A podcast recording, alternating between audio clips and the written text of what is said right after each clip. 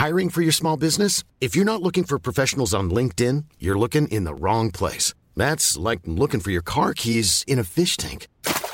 LinkedIn helps you hire professionals you can't find anywhere else, even those who aren't actively searching for a new job but might be open to the perfect role. In a given month, over 70% of LinkedIn users don't even visit other leading job sites. So start looking in the right place. With LinkedIn, you can hire professionals like a professional. Post your free job on linkedin.com slash people today.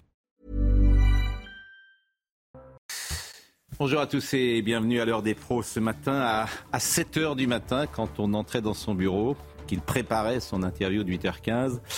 Il y avait des stabilos roses, jaunes, bleus et des fiches cartonnées format A5. Il était concentré, penché sur ses notes, ses questions, qu'il relisait, qu'il surlignait inlassablement. Il n'était pas question de le déranger, et c'est pourquoi précisément je le dérangeais. Il maugréait, il bougonnait, je voulais savoir ce qu'il allait traiter le matin, c'est pas le moment, me disait-il, et nous échangions tout de même quelques secondes. Comme tous les gens de ma génération, j'avais une affection, une tendresse et aussi une admiration immense pour lui. Il a tout fait, il a tout inventé. Il a interrogé le monde entier, 63 ans de carrière. Je lui disais souvent que nous étions des microbes au, regard de ce qu'il avait couvert, réalisé, imaginé à France Inter, à l'ORTF, à Europe 1, à Antenne 2, à Public Sénat, enfin à CNews, puisqu'il était au départ de notre aventure. Quand je suis arrivé à Paris en 1986, je le voyais au Café Flore, entrant tel un prince de la ville, avec une écharpe de couleur vive qui n'en finissait plus pour un petit déjeuner avec un ministre ou un chef de parti. Il était une star de notre métier, il le savait, il aimait ça. Il incarne un journalisme d'antan, quand son micro était le rendez-vous des puissants, qu'il n'existait que trois ou quatre radios le matin et encore moins de télévision le soir. Jean-Pierre euh, Elkabach est une légende. Sa curiosité, son énergie, sa détermination, son sens de l'info, son carnet d'adresses et tant de choses qui l'habitaient en font la référence numéro un en matière de journalisme. Si quelqu'un en France incarne ce métier, c'est lui. Et je n'oublierai pas cet enthousiasme intact, cet enthousiasme qui me sidérait à 80 ans passés quand il venait me voir entre 8h30 et 9h, avant l'heure des pros, et juste après son interview. Mhm. Alors, me disait-il, tu as écouté Tu reprends quoi C'est fort hein, ce qu'il a dit. Je serai toi, je commencerai par ça. À l'entendre, chaque matin, je devais tout rediffuser. C'était chaque matin l'interview du siècle. Et de continuer à m'interroger sur le programme du jour. J'avais toujours connu euh, Jean-Pierre Elkabbach. Je l'avais découvert dans le salon de mes parents quand j'avais 10 ans. Et j'étais fier fier de travailler avec lui. Ces derniers temps, nous savions tous combien il était malade. Sa voix au téléphone avait faibli, mais son instinct professionnel n'avait pas changé. Nous pensons ce matin à Nicole, nous pensons à Emmanuel, et moi je pense à lui pour une raison toute simple. Je l'aimais beaucoup. Il est 9h02, Somaya Labidi, et on va rendre hommage à Jean-Pierre Elkabach. Un monstre sacré du journalisme français, ce sont les mots d'Emmanuel Macron qui lui aussi a tenu à rendre hommage à Jean-Pierre Elkabbach. Le vétéran du journalisme politique s'est éteint hier à l'âge de 86 ans, suscitant une pluie d'hommages chez ses pairs mais aussi chez les politiques. Face à la multiplication des signalements des cas de punaises de lit, Clément Beaune réunit ce matin à 11h30 les principaux opérateurs de transport et les associations d'usagers pour tenter de répondre à la psychose. La prolifération de ces nuisibles sera même au programme d'une réunion interministérielle ce vendredi. Et puis au moins 21 morts dans un accident de bus à Venise hier. On attend encore l'identification définitive de la nationalité des victimes. Euh, toutefois, parmi la vingtaine de personnes blessées, au moins un Français a été identifié. Euh, l'accident s'est produit peu après 19h30 heure locale. Euh, le bus faisait la navette entre le centre historique de la Cité des Doges et un camping. Catherine Ney, Sonia Mabrouk, Gérard Carrérou, des parents ou des enfants d'Europe 1 Georges Fenech, Dominique Jamais, Éric euh, Nolot. Nous allons rendre hommage ce matin euh, à, Jean-Pierre. Euh, Catherine, vous connaissiez Jean-Pierre Elkabbach depuis combien de temps? Depuis, depuis que je suis née dans le journalisme, pratiquement, puisque il, suivait déjà le général de Gaulle avant, avant, nous. Enfin, il fait partie du paysage. Et puis, j'ai eu la chance de, travailler avec lui à Europe longtemps. Et quand j'ai pensé à lui euh, hier soir, je, me souviens de ce qu'il m'apostrophait toujours pareil. Vous savez que vous connaissez cette voix qui était à la fois ample et un poil nasillarde. Il me disait quoi de neuf? Voilà alors, il fallait lui raconter quelque chose pour alimenter son. Donne-moi des idées, des gens. Alors, je lui donnais. D'ailleurs, il n'a jamais suivi mes conseils. Bon. Et puis, de temps en temps, il me disait Viens me voir. Alors, j'arrivais. Bon. Alors, il était sur ces fiches que vous avez très bien décrites, des livres partout. Il me dit Au fait, t'as lu ce livre-là? Alors, je disais Non, faut le lire. Et puis, il m'appelait après Tu l'as lu. Bon, Donc, il suivait. Donc, il avait cette curiosité insatiable. Ben, oui, je l'ai dit, vous avez compris. Et euh, dans le fond, c'est quelqu'un qui a fait du, travail la, la, valeur capitale de sa vie. Voilà, c'est quelqu'un qui travaillait tout le temps, qui, euh, alors je ne dis pas qu'il ne s'autorisait pas quelques récréations, mais il travaillait tout le temps, lisait beaucoup et faisait préparer cette émission formidable de Bibliothèque Médicis. Exceptionnelle. Exceptionnelle. Bon. Donc c'était quand même un modèle, un modèle pour nous. C'était quelqu'un, mais L'envers du décor, c'est que, comme vous l'avez dit, conspirer, il, cherchait le meilleur pour Europe, mais le meilleur pour lui. Il conspirait mm. à sa propre gloire. Et il pensait que ce qu'il avait fait le matin, c'était, ça surpassait tout le reste. Voyez. Mm. Moi, je l'ai entendu appeler un ministre pour lui dire qu'il avait tort d'aller euh, dans une radio concurrente le lendemain, qu'il perdait son temps, qu'il fallait venir mm. chez lui. Donc, il pouvait passer la nuit à essayer de, vous voyez. Donc, c'est quelqu'un qui, euh, qui à la fois que l'on admirait, avec lequel on ne pouvait pas avoir euh, un lien très très personnel parce qu'il n'avait pas de small talk. Vous voyez, c'était pas quelqu'un on dit tiens on déjeune ensemble puis on parle de tout de rien. Non non c'est pas possible. Vous voyez, donc c'était agréable de déjeuner avec lui mais avec un invité. Et les seuls moments où il se relâchait, puis après j'aurais fini, c'est quand je suis allée interviewer euh, avec lui euh, le président Bouteflika en Algérie, où il était chez lui en Algérie, je peux vous dire. Dès qu'il arrivait à Algérie, on lui portait ses bagages, on le mettait en première classe, moi je restais en plus. Enfin voilà, il était traité comme un prince, voyez. Et puis euh, le président Omar Bongo. Alors là, et dans ces moments-là, il était très chaleureux, très très convivial, parlait de lui, mais dès qu'on avait, je pense la frontière intervenue en France, c'était fini. alors, quoi de neuf? Sonia Mabrouk, vous avez alors ces deux générations différentes. Vous, vous avez été un, bébé Europe. Hein. Vous avez commencé à travailler et sans doute appris euh, avec lui dans l'interview. Et je trouve qu'il y a chez vous euh, une parenté dans les interviews, dans ce sens qu'elles sont ciselées, extrêmement préparées, extrêmement écrites, contrairement par exemple aux émissions où on a plus de temps, comme l'heure des pros, où on peut s'étaler. Mais plus c'est court, plus sans doute on doit travailler et être euh, d'une grande précision. Plus c'est court et puis euh, c'est un exercice euh, solitaire en fait l'interview et Jean-Pierre même s'il était entouré, très entouré des responsables politiques, de, nous tous. Je pense que c'était aussi un, grand solitaire dans le travail. Et ça, c'est très important pour comprendre aussi la mécanique de l'interview. C'est-à-dire, c'est vrai qu'il sortait de là en disant, voilà, il faut reprendre toute l'interview, mais il était pétri de doutes. Est-ce que j'ai fait, est-ce que j'ai bien fait, mal fait. Moi, il me téléphonait souvent il y, a, quelques années pour me dire, mais est-ce que tu aurais, non pas pour me demander conseil, absolument pas, mais, mais est-ce que je dois commencer comme ci, comme ça? Et cette obsession, en réalité, de la mécanique de l'interview, c'est un, véritable euh, horloger, un orfèvre. Véritablement, c'était la dentelle. Je trouve, moi, que ça montrait que c'était un monstre sacré pétri de doutes. De. C'est ce que je retiendrai davantage. Moi, je retiens surtout les fragilités, les faiblesses qui font un grand euh, un grand seigneur du journalisme, plus que ce côté, c'est vrai, hein, qu'on voyait tous un peu euh, bagarreur pour avoir le, meilleur invité. Je trouve que derrière, et on l'a tous connu, derrière cette façade-là, euh, que l'on voyait peut-être de prime abord, il y avait cette grande fragilité. Et je pense que c'est ça le véritable signe des grands. C'est quand vous arrivez à un moment de votre vie à vous découvrir, à mettre votre cœur et votre tripes sur la table. C'est comme ça qu'il y a un lien continu, euh, transgénérationnel quand même avec les Français. Et voyez-vous, moi je me pose souvent la question, pas évidemment pour ma petite et toute petite personne, mais je me dis, qui aujourd'hui, dans la sphère médiatique et politique, pourra, même s'il reste, il y a une longévité exceptionnelle dans nos métiers parfois, euh, pourra avoir ce lien c'est très très rare. Et arriver à tisser ce lien, c'est quand même et rentrer non pas dans le salon des Français, ce qu'on nous arrive à en faire, mais dans le cœur, avoir cette clé-là, c'est pas évident. Aimer ou, ou, euh, ou, détester. C'est vrai que les réseaux sont différents. Euh, voilà. À, l'époque, il y a, trois télés, il y a quatre radios.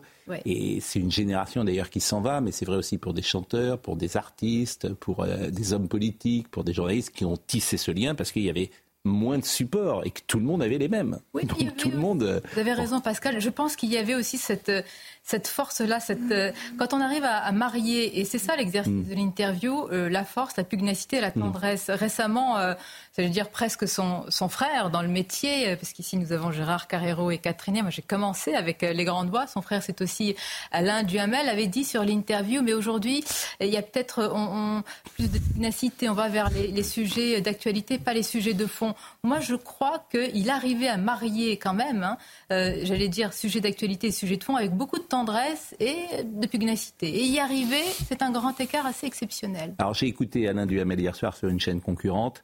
Euh, j'ai rarement vu euh, Alain Duhamel qui n'exprime assez peu ses sentiments et qui est souvent fermé et souvent pudique et toujours pudique. On sentait hier soir, mmh. dans chaque mot qu'il disait, combien il était ému, mmh. euh, combien il connaissait Jean-Pierre Elkabach avec mmh. ses qualités et ses défauts, qu'il ne niait pas d'ailleurs. Mais effectivement, euh, bah, c'est une génération forcément qui s'en va. Mm. Euh, Europe 1, Europe 1 et Europe 1 aussi avec Gérard, évidemment, puisque tous les trois, vous avez travaillé euh, à, à, Europe 1. Euh, cette détermination, cette capacité à appeler à 4 heures du matin un Premier ministre et, de, mm. et le sortir de son lit, mm. effectivement, c'est assez rare dans le métier. Oui, c'est le mot qui correspond à mon avis le mieux à, à Jean-Pierre, c'était le professionnel. Il y a un film comme ça avec Belmondo. C'est le professionnel, Jean-Pierre. Pour tous ceux qui, comme nous, Catherine et Sonia et, quelques, et beaucoup d'autres, ont travaillé avec lui. entre, moi, j'ai vécu 50 ans, si vous voulez, où il y avait du El Kabash euh, sur la scène, euh, puisque je l'ai connu quand il était journaliste à France Inter jeune, enfin, jeune journaliste, nous étions jeunes à ce moment-là, et, moi j'étais à Europe, et Catherine était à Europe, etc. On s'est connus dans un petit monde, comme vous dites. Mais ce qui me frappe ce matin, j'ai connu beaucoup de grands journalistes, malheureusement beaucoup euh, ont disparu depuis quelques années, ça défile très vite, mais c'est quelqu'un qui, qui était solitaire. Je crois que c'est Sonia qui a dit solitaire. Je crois que c'est le mot le plus juste. C'était un grand professionnel, mais un grand solitaire dans notre métier. Prenons une, comparaison. Il y a eu, on a dit la bande à Moujotte, par exemple. Étienne Moujotte était un grand journaliste parce qu'il avait su toujours rassembler autour de lui des rédactions, des, des équipes, si vous voulez, le travail en équipe. El Kabash, c'était l'homme qui travaillait seul, mais extraordinaire dans sa capacité à aller chercher l'info, à aller chercher le bon invité, etc. Mais seul. Il ne partageait rien, si vous voulez, il ne partageait pas. Moujotte partageait, c'est pour ça qu'on disait il y a, l'équipe, les lieutenants d'Étienne Moujotte, hein, dont nous les capitaines portugais, les capitaines, peu importe. En référence à ce qui s'était passé dans les années 70. et d'ailleurs, on s'est tous plus ou moins, enfin presque tous, retrouvés après à, à la télé, à TF1. El Kabash, si vous voulez, c'était le contre-exemple, mais c'était le grand professionnel solitaire. Voilà. Alors, évidemment, il y a beaucoup d'extraits qu'on va montrer, et puis après, on donnera la parole euh, autour de cette table à, vous tous. On est ensemble d'ailleurs jusqu'à 10h30. Je pense qu'on va parler que de Jean-Pierre El Kabash, parce que d'abord, il y a beaucoup d'images beaucoup d'interviews. Et parmi toutes les interviews, moi j'ai revu cette interview euh, avec François Mitterrand, on la voit régulièrement, elle est repassée. Euh, bon, cette interview est exceptionnelle. C'est historique. historique. Historique. Historique ce que dit Mitterrand ce jour-là et la manière dont El Kabash pose les questions. Il pose toutes les questions avec une dureté, disons-le, et, qui, n'est pas si fréquente. Alors voyez cet extrait, euh, ce premier extrait. Vous allez après à Vichy Oui. Et pourquoi, euh, alors qu'il y a le gouvernement de capitulation, qu'il y a eu les lois anti-juives, vous allez à Vichy? Pourquoi vous n'allez pas à Londres ou à Alger? Je vous pose la question. Vous me dites les lois anti-juives. Il s'agissait des lois anti-juives, ce qui ne corrige rien ne et ne pardonne rien. C'était une législation contre les juifs étrangers dont j'ignorais tout. Car dans tout ce que je, vois, dans tous les commentaires qui, sont faits, on oublie toujours que pendant toute cette période-là, j'étais prisonnier en Allemagne. Et que m'étant évadé deux fois en vain, j'avais fait pas mal de stages en prison. Pas simplement prisonnier de guerre, mais en prison tout court. C'était à 100 lieues de connaître ces choses-là. Et quand je me suis trouvé chez les Lévis d'Espa euh, au début de 1942, ils m'en ont pas parlé. Mais alors, quand avez-vous appris l'existence de ce statut, l'existence des camps de concentration, J'étais dans des camps d'extermination, ça on l'a su plus tard Pour les camps de concentration, J'étais comme tous les Français informés, je ne savais pas grand-chose. En 42 Non, mais euh, beaucoup ont appris tout cela. Vous pourrez lire ça dans des textes de très grands résistants. Et aujourd'hui même, dans la bouche de quelques très importants résistants gaullistes, euh, dirigeants du RPR, j'ai là, quelques citations, mais oui, j'ai rien apporté, mmh. comme ça. Mais vous les retrouvez facilement, donc il disait, moi j'ai appris ça en 44. Ce degré de sauvagerie, cette barbarie qui était inimaginable. Alors on continue? Mais oui, on continue. À Vichy, vous entrez. Si vous avez le temps. Oui, oui, moi j'ai le temps. Euh, on va passer la nuit parce qu'il y a Jean-Luc Delarue qui nous attend tout à l'heure, mais vous entrez dans un service de documentation. Et on raconte, vous faites des fiches. Vous les rédigez vous-même Je ne sais pas. Non, c'était. Des fiches sur, on dit les communistes, les francs-maçons, les gaullistes. C'est ça? C'est un sujet de plaisanterie, ça. Si c'était un sujet sérieux, je comprendrais bien. Le responsable de ce service était un personnage haut en couleur qui a commencé par me dire surtout, si vous venez chez moi, il faut faire tout le contraire.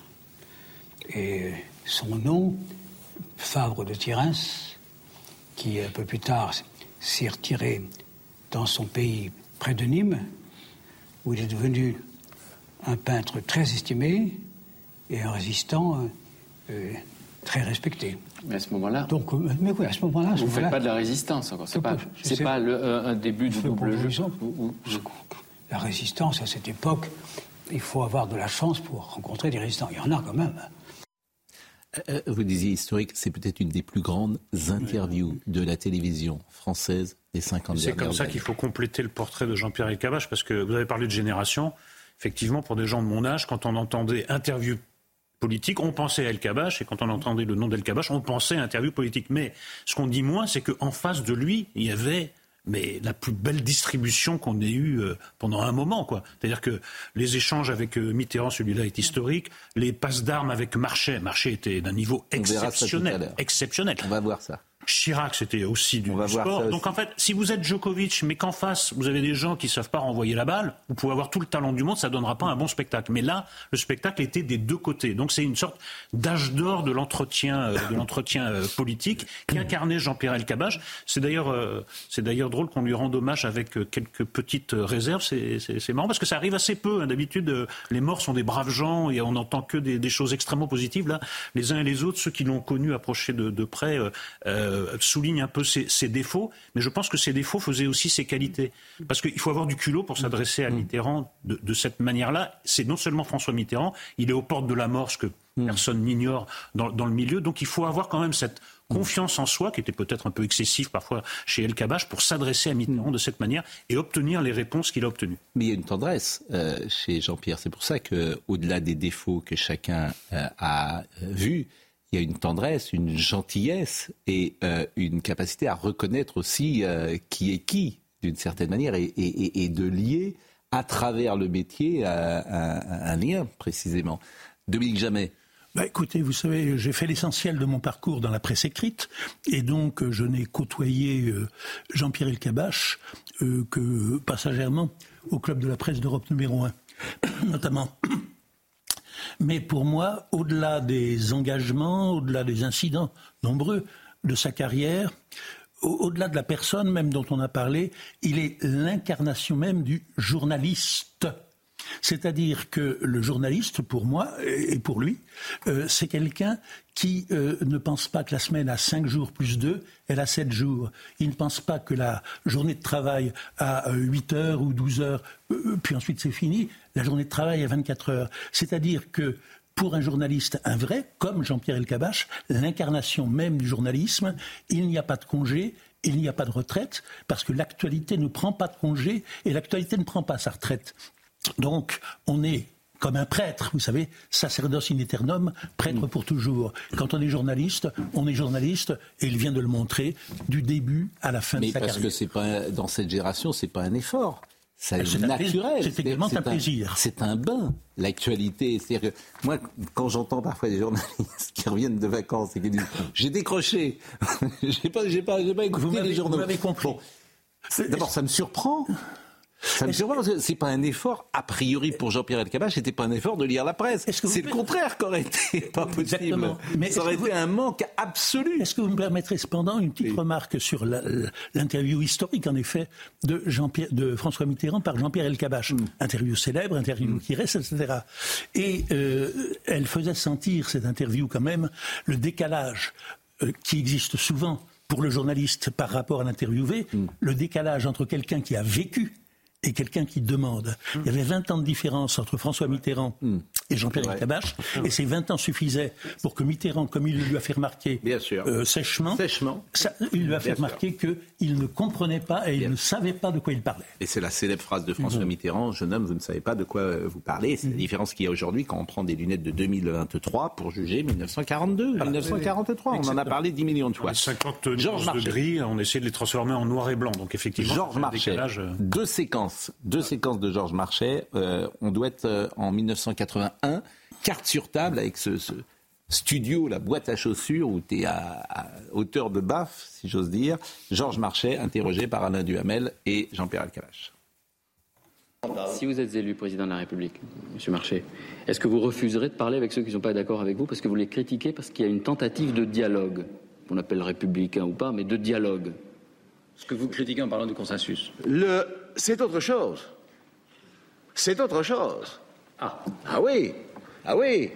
Le dialogue, la discussion, mais à partir du moment où un homme est élu président de la République, où une majorité est élue à l'Assemblée nationale, il faut bien que les élus de l'opposition euh, discutent avec. Bah, c'est ce qu'ils font. Ça, c'est pour Pierre ça, alors. Mais écoutez, vous, êtes, vous êtes terrible. On essaie de comprendre.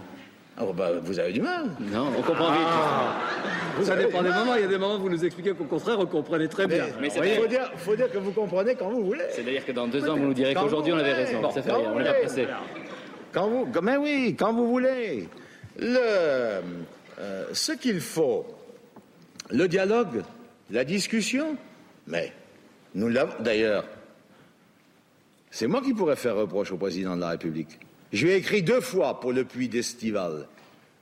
Il n'a jamais répondu pour les mineurs de d'Estival. Et voilà un homme qui vient vous parler de dialogue républicain. Je vous fais d'abord observer qu'il choisit ses interlocuteurs. Je crois que Carte sur table passait le lundi soir, mmh. euh, comme l'heure de vérité d'ailleurs. Et euh, Éric Nolot disait distribution aussi exceptionnelle d'hommes politiques. Voilà que vous avez connu vous-même, vous êtes entre deux générations. moi, je suis particulièrement euh, impressionné d'être sur votre plateau aujourd'hui parce que je crois que je suis le seul à ne pas être journaliste, disons. Et je vais prendre un peu ma casquette d'ancien, d'ancien politique. Je suis impressionné aussi parce que vous avez sur votre plateau des grands témoins, des grands journalistes d'une époque, effectivement. Vous avez connu ce que les journalistes ont appelé d'ailleurs les fauves en politique. Vous les avez connus et vous avez grandi aussi avec eux. Et je reviens totalement à ce qu'a dit Eric Nolot tout à l'heure c'est parce qu'en face, vous aviez des grands personnages politiques. Et la politique, c'était autre chose, cette époque-là.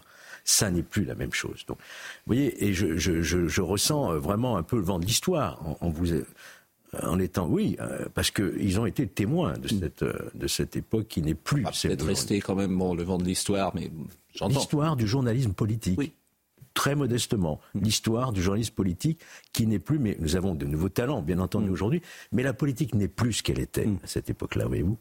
Et je voudrais simplement dire un petit mot sur euh, Jean-Pierre Ecabache, parce que j'ai eu l'occasion aussi d'être interviewé dans son fameux 8h20 d'Europe 1, à mm. l'époque. Et qui était sur CNews ensuite et euh, dont euh, Sonia évidemment est l'héritière La fin des années 90. Hein, donc voilà. Moi, ce, que, ce dont je me souviens, c'est un sujet un peu douloureux ce matin-là, d'une très très grande bienveillance avant l'antenne.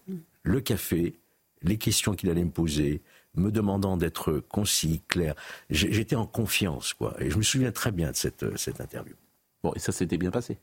Ça s'était très très très bien passé. Autre séquence avec euh, Georges Marchais. Alors ça, c'est une séquence célèbre, c'est 40 secondes euh, de, réflexion de Georges Marchais, à qui on, on interroge sur son rapport avec François Mitterrand. Mitterrand depuis 12 ans vous espérez gouverner l'an prochain avec lui, est-ce que vous, vous le considérez, M. Mitterrand, comme un allié totalement loyal?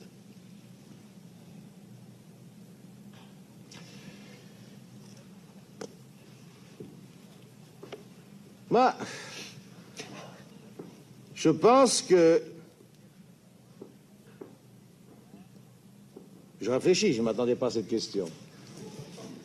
Je pense que depuis que nous avons euh, des rapports, depuis que j'ai, euh, hélas, remplacé euh, Valdec, qui, est Rocher, qui est tombé malade dans les conditions que vous savez, si je fais le bilan de nos rapports, je pense qu'on peut dire que nous avons coopéré dans de bonnes conditions.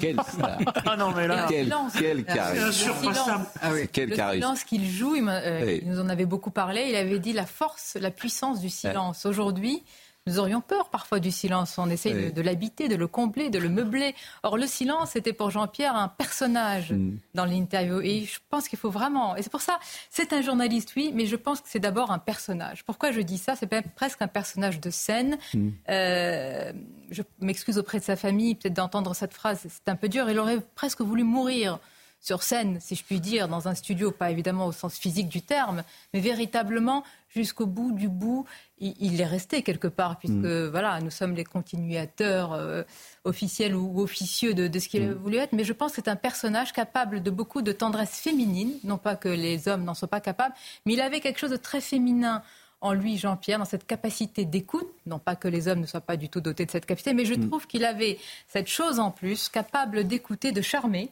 de séduire homme ou femme dans une interview, mais pour mieux après poser la question qui parfois tue symboliquement. C'est très très juste ce que vous dites. Euh, moi j'avais voulu, euh, je l'ai appelé euh, une des dernières fois lorsque nous avons fait l'interview du 28 août avec Nicolas Sarkozy du 29 août sur Europe 1. Et je voulais qu'il intervienne à l'antenne. Vraiment parce qu'il avait une proximité avec Nicolas Sarkozy. Nicolas Sarkozy avait eu sa première interview chez lui. Et puis il était euh, affaibli, il n'a pas voulu euh, prendre euh, la parole, mais il m'avait envoyé des textos, il m'avait écouté l'émission, il m'avait fait un rapport derrière, il m'avait dit comment je pourrais dire les choses, etc.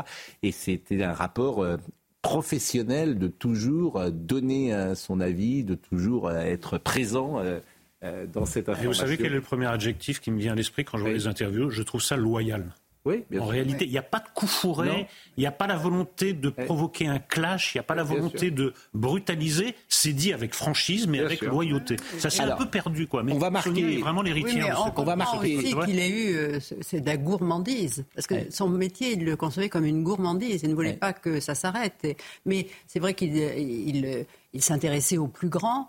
Mais si on lui signalait qu'on avait décelé un, un talent à l'Assemblée nationale, quelqu'un qui venait d'éclore. Aussitôt, il voulait absolument le connaître. Il a révélé des talents euh, de journalistes comme Sonia. Enfin, il a. Il, aimait que les autres réussissent aussi. Comme Delarue, à qui il a, voilà. et quand, il a promu sur euh, et il n'était pas jaloux. Il n'était pas jaloux de la réussite mm. professionnelle des autres s'il pensait que c'était justifié. Voilà. Oui. Voilà. Quand on n'était pas un professionnel, ça, il, euh, il le contestait parce qu'il était mm. comme François Giroud, il faisait la différence entre le, succès qui peut être éphémère et la réussite qui demande la longue durée. Alors, on va marquer une pause et euh, je crois que Olivier Marchais est avec nous euh, tout de suite après, donc euh, on pourra l'interroger parce que c'est vrai que c'est bonjour Monsieur Marchais. Et lorsqu'on vous voit, évidemment, c'est toujours sidérant là aussi, puisque on vous avait reçu sur ce plateau et vous ressemblez beaucoup à votre père, bien sûr. Et euh, vous incarnez aussi une époque, quoi. Votre père incarne une époque, euh, des grandes stars politiques, et ces émissions sont restées dans la mémoire des Français. Donc on va pouvoir vous interroger dans une seconde. La pause à tout de suite. Il est 9h33, on est en retard. Somaya Labidi. Fermeture temporaire du site universitaire Colbert à Marseille en cause euh, le trafic de drogue qui sévit à proximité de l'établissement. Les cours seront assurés en distanciel, a annoncé le président de l'université d'Aix-Marseille. Au total, 1500 étudiants et une cinquantaine de personnels fréquentent cette antenne de la faculté d'économie et de gestion. Le projet de loi pour sécuriser Internet arrive à l'Assemblée. Parmi les principales mesures, euh, filtre anti-arnaque, lutte contre le cyberharcèlement ou l'accès des mineurs au porno. Objectif pour le gouvernement, sécuriser et réguler Internet. Et puis, lancement officiel du synode des évêques au Vatican, fruit d'une consultation des catholiques du monde entier pendant deux ans. Jusqu'au 29 octobre, 365 membres et une centaine d'experts débattront chaque jour à huis clos euh, pour livrer des propositions au pape François euh, sur des thèmes comme l'ordination des femmes ou encore la place des laïcs aux côtés des prêtres. Olivier Marchais est avec nous, je le remercie grandement. Bonjour Monsieur Marchais. Euh, avant de vous interroger, nous allons voir un extrait célébrissime parce que depuis près de 50 ans, Liliane, votre mère, fait toujours ses valises. Quand il a dit, c'est Georges Marchais qui en 1977, le premier, sur la question de politique extérieure a remis en cause le programme commun. c'est une question. 31 juillet. Eh bien, messieurs, le 30... non, il a, ça s'est passé le 28 juillet. J'étais en Corse avec ma femme devant la télévision, et quand j'ai entendu François Mitterrand, c'était à 13 heures, quand j'ai entendu François Mitterrand refuser de s'engager sur l'existence d'une défense nationale indépendante, j'ai dit à ma femme, François Mitterrand a décidé d'abandonner le programme commun de la gauche, fait les valises, on rentre à Paris. Et nous ah. sommes rentrés à Paris, et nous sommes rentrés à Paris, et c'est au début d'août qu'à la télévision, je me suis expliqué sur cette question-là.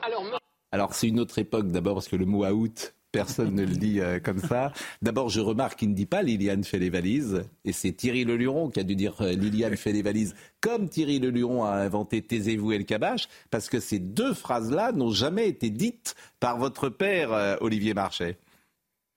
Non, jamais.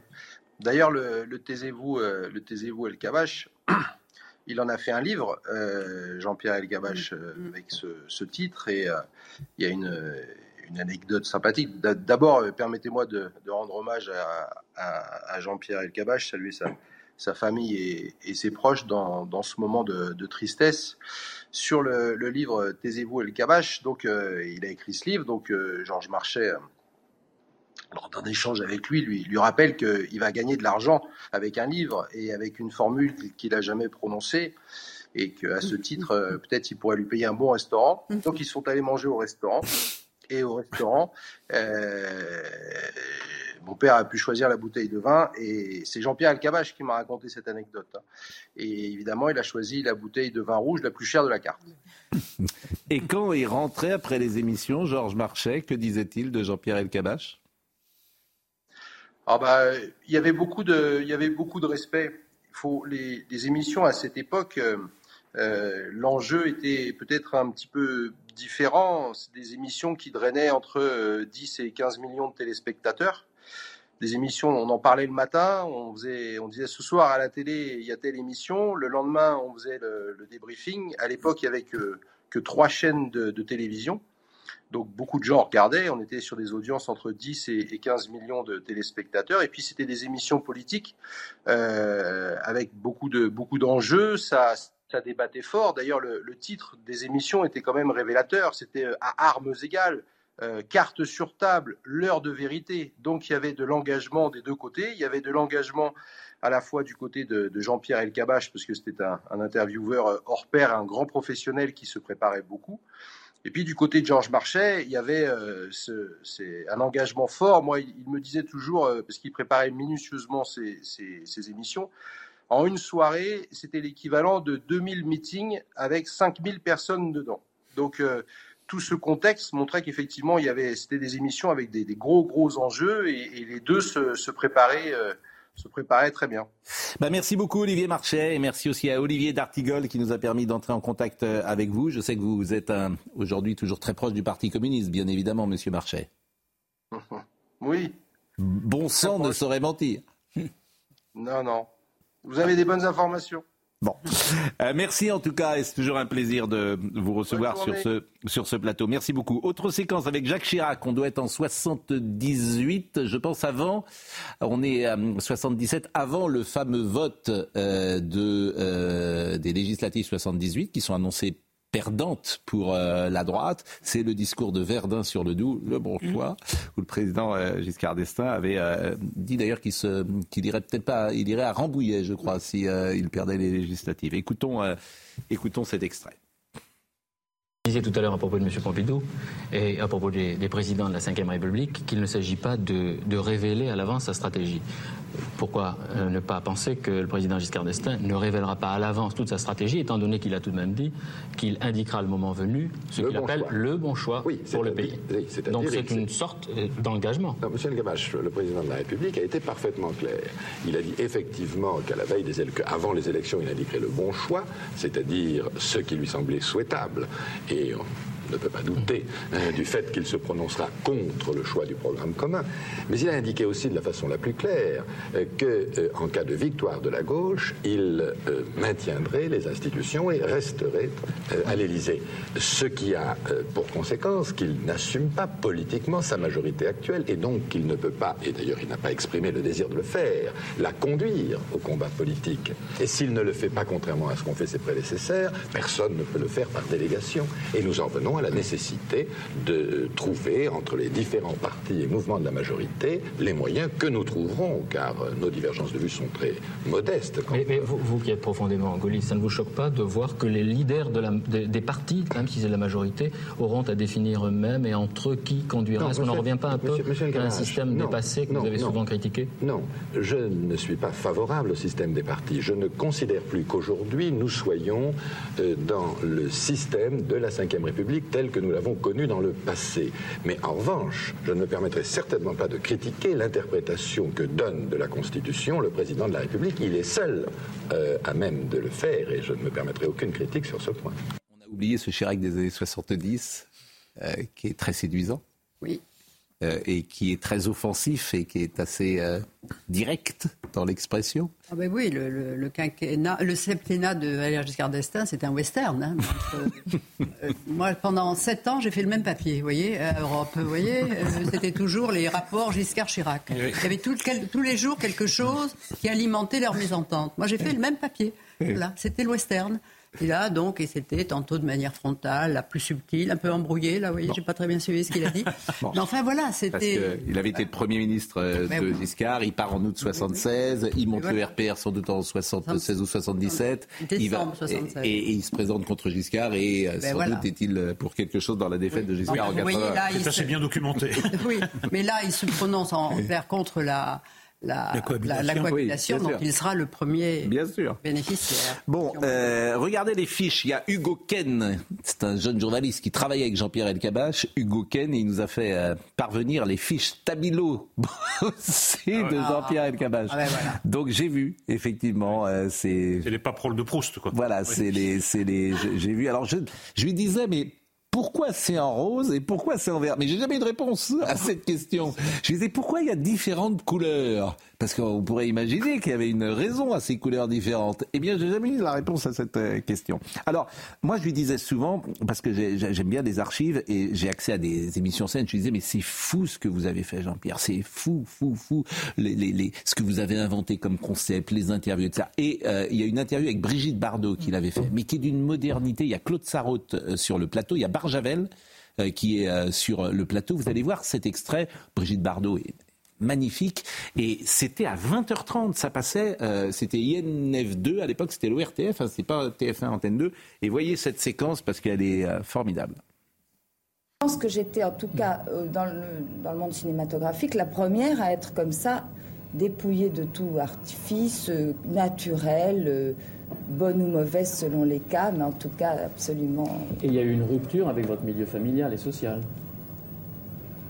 Non, oui, enfin oui et non, parce qu'il est certain que la façon dont j'ai été élevée était très différente de, ce que, de la vie que j'ai vécue par la suite. C'est-à-dire que j'étais élevée dans un milieu extrêmement bourgeois, et... mais ça se retrouve un petit peu. Je ne l'ai pas complètement oublié. Oui, moi ce qui m'intéresse beaucoup, euh, c'est euh, votre attitude euh, par rapport au formidable mouvement d'émancipation de la femme que vous n'avez pas évidemment suscité, mais dont vous avez été un peu une pionnière, si vous voulez, par votre façon d'être, votre façon de vivre en garçon, en faire, en faire qu'à votre tête, suivre votre bon plaisir, tout à fait en dehors de toutes les conventions bourgeoises, sociales et de toutes les traditions. Et j'aurais voulu connaître votre sentiment sur le mouvement de libération de la femme tel qu'il s'articule maintenant euh, en Amérique et puis un petit peu partout dans les pays d'Europe. J'ai l'impression, il me semble avoir lu quelque part, que vous étiez très contre. enfin, je ne suis pas vraiment contre. Je trouve que c'est très bien que les femmes se libèrent. Mais pourquoi faire un mouvement pour ça? On peut se libérer euh, sans devenir suffragette et porte-drapeau d'un mouvement. Je trouve qu'une femme doit rester une femme avant tout. Bon, qu'elle se libère, c'est très bien. Mais avant tout, elle doit se dire que la femme, c'est quand même la chose la plus belle monde, si elle reste vraiment une vraie femme. Bon, le fait de se libérer, c'est de plus supporter le joug de l'homme qui veut pas vous donner tant d'argent, c'est de pouvoir euh, vivre et gagner sa vie sans dépendre de personne, c'est très très bien.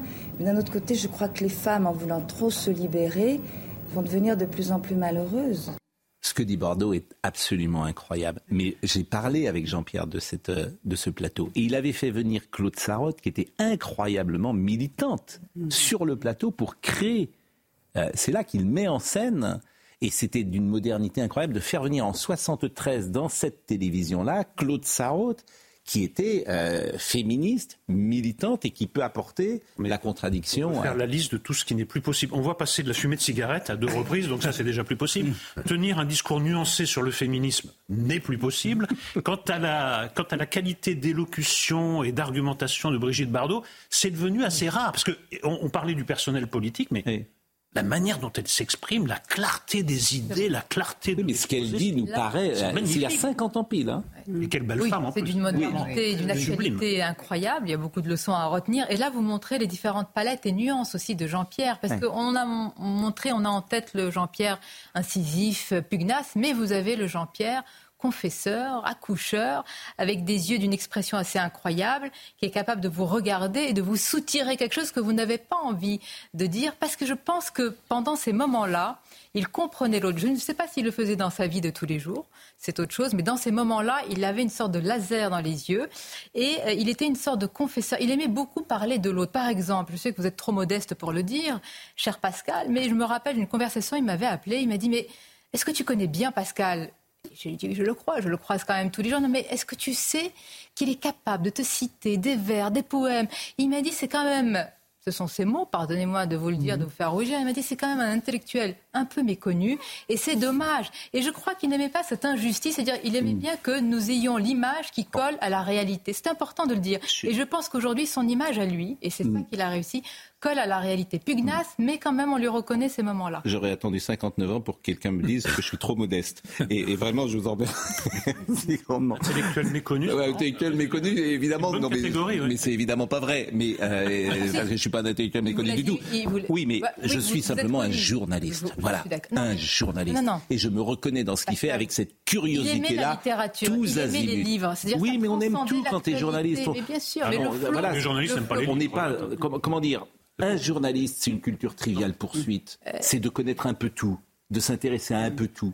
Mais peu de choses finalement en profondeur. Mais on a une curiosité insatiable surtout. Et c'est ça que j'aime euh, chez lui. Parce que ça, c'est ce qu'on a vu là, c'est un extrait sociétal. C'est pas que politique, c'est sociétal. Et là-dessus, effectivement, il a fait des émissions absolument formidables. Alors, il était venu, c'était en novembre dernier, euh, et il avait parlé de cette curiosité, parce que je l'avais reçu, moi j'avais adoré le recevoir. Voyez ce premier passage les gens se trompent sur vous parce que vous êtes, quoi qu'il arrive, d'abord et avant tout, un journaliste. Et, qui, va vers la curiosité, qui va vers les choses nouvelles, qui est intéressé. Je l'ai vu, vous étiez dans mon bureau et de ça, au-delà de l'homme du pouvoir, d'influence. Et j'ai l'impression que les gens. Il y a quelque chose d'intact chez vous et d'enthousiasme chez vous qui est tout à fait sidérant. Merci, ça c'est vrai et ça continue. Mais je vous reprends quand vous parlez d'homme de pouvoir. Ce qui m'intéresse, c'est la conquête et l'exercice du pouvoir. Qui décide? Comment on décide? Euh, Qu'est-ce que Est-ce qu'on écoute ceux qui conseillent? À quel moment un homme d'État peut décider? Comment on fait face à des crises quand elles sont multiples? Vous n'êtes pas préparé à ça, vous mm. êtes chef d'État, tout vous tombe sur la figure. Deuxièmement, comment on répond à des menaces de guerre? Ça, oui, c'est le pouvoir euh, qui fonctionne. Et, euh, mais je m'intéresse beaucoup plus, contrairement à ce qu'on croit, je consacre plus de temps à, ceux qui ont perdu le pouvoir dont ils disposaient et que l'on a complètement abandonné quand les lumières s'éteignent. Mm. Qu'est-ce qu'ils deviennent Ils ont disparu à la trappe. Moi, ce qui m'intéresse, c'est l'homme avant, après. Et vous, aujourd'hui, que la lumière est moins sur vous, vous trouvez qu'il y a des gens qui se sont détournés de vous? Non, c'était en 81. Oui, bah oui en 81, vous êtes revenu. Aujourd'hui, j'étais mort. C'est pas la même chose. Oui, mais aujourd'hui, vous êtes forcément moins au centre de l'actu que vous ne l'étiez. Euh, Là, ça quelques années, quand vous faisiez cette grande interview à, Europe 1, est-ce qu'il y a des gens qui aujourd'hui euh, bah, vous regardent moins, vous appellent moins? Est-ce que, le, est que le téléphone Au contraire, au contraire j'ai l'impression d'être devenu une statue ou un, un monument. ça, ça, me, ça, me, surprend. Non, au contraire, j'ai continué les, les, batailles. Et vous avez vu ce qui se passe là? Je lui pose une question, il n'y répond pas il regarde ces fiches qu'il a écrites, c'est ça qui m'avait sidéré pour une interview. Il voulait dire des choses et euh, il fait passer les messages qu'il veut passer. Gérard Carrero, on est en train de vous appeler. Oui, bah, ça, doit, être consécutif à votre émission. Oui, bah, j'imagine. là, et je crois que Catherine et Gérard et nous tous, on l'a remarqué, il, avait, il appelait toujours, il restait en contact avec euh, ce qu'on appelait euh, les guerriers blessés à terre, ceux qui mettaient un genou à terre de la politique, c'est-à-dire ceux qu'on écartait, ceux qui, à l'aune d'une polémique ou d'une affaire, étaient mis de côté. Il restait en contact avec eux. Alors, je crois à 5% pour mieux les avoir ensuite en interview parce qu'il il avait une forme de fidélité mais à 95% parce qu'il pensait qu'il ne fallait pas rejoindre la meute et être aux côtés de ceux qui euh, met à l'écart. Oui, quand il sentait qu'il pouvait, pardon, qu'il pouvait y avoir une injustice dans, quand un ministre était viré ou quelque chose, il me disait vite, on l'appelle, il faut déjeuner avec lui. Ou quand il était accablé, comme l'avait pu l'être Eric Woerth, qui a défendu la première réforme sur les sur les retraites, euh, avec une bagarre formidable, à gauche qui était contre et Mediapart qui... Un exemple. Hein. Ça a été épouvantable, ça a été un calvaire. Et donc Jean-Pierre l'a énormément euh, soutenu euh, et l'a encouragé à écrire. Simplement une remarque, dans l'extrait de l'émission que vous venez de passer, j'ai trouvé qu'il y avait, pour des raisons évidentes d'ailleurs, une ressemblance singulière et émouvante avec Mitterrand quand El Kabash l'avait interviewé. Euh, il y a beaucoup de réactions évidemment. Nicolas Sarkozy qui a dit le même regard. Tristesse, tristesse de voir partir ce soir un grand du journaliste, passionné de polémique, boulimique, d'information, intervieweur pugnace et sans concession, directeur de médias exigeant et visionnaire. Jean-Pierre Elkabach a marqué de son empreinte toute une génération. J'en fais partie pour avoir tant espéré. Alors je n'ai dû d'être son invité au micro d'Europe 1 jusqu'à ce qu'il me donne ma chance. Jamais je ne l'oublierai. Je pense ce soir à ceux qui, comme moi, l'ont aimé et admiré. Euh, Anne Hidalgo, Jean-Pierre Cabache nous a quittés. L'interview politique est en deuil. Je salue la mémoire de ce monument du journalisme. Euh, Xavier Bertrand, Bertrand, euh, Bernard Cazeneuve, Jack Lang. Combien de répliques célèbres, combien d'émissions, combien de saillies diverses. Le président Macron, bien sûr, Jean-Pierre Elkabbach, fut pendant cinq décennies une voix et un visage si familier que son nom suffit à ressusciter tout un pan de notre histoire. L'annonce des résultats de l'élection présidentielle de 81, un débat houleux avec Georges Marchais à carte sur table ou une relance sarcastique au micro d'Europe 1. Ces moments appartiennent à notre mémoire collective et aux grandes heures de la politique française. Je voudrais qu'on l'écoute une deuxième fois. C'était l'exergue de son livre que j'avais souligné lorsqu'il était venu ça aussi dans un bouquin, c'est l'exergue. Parce que l'exergue, elle en dit beaucoup finalement.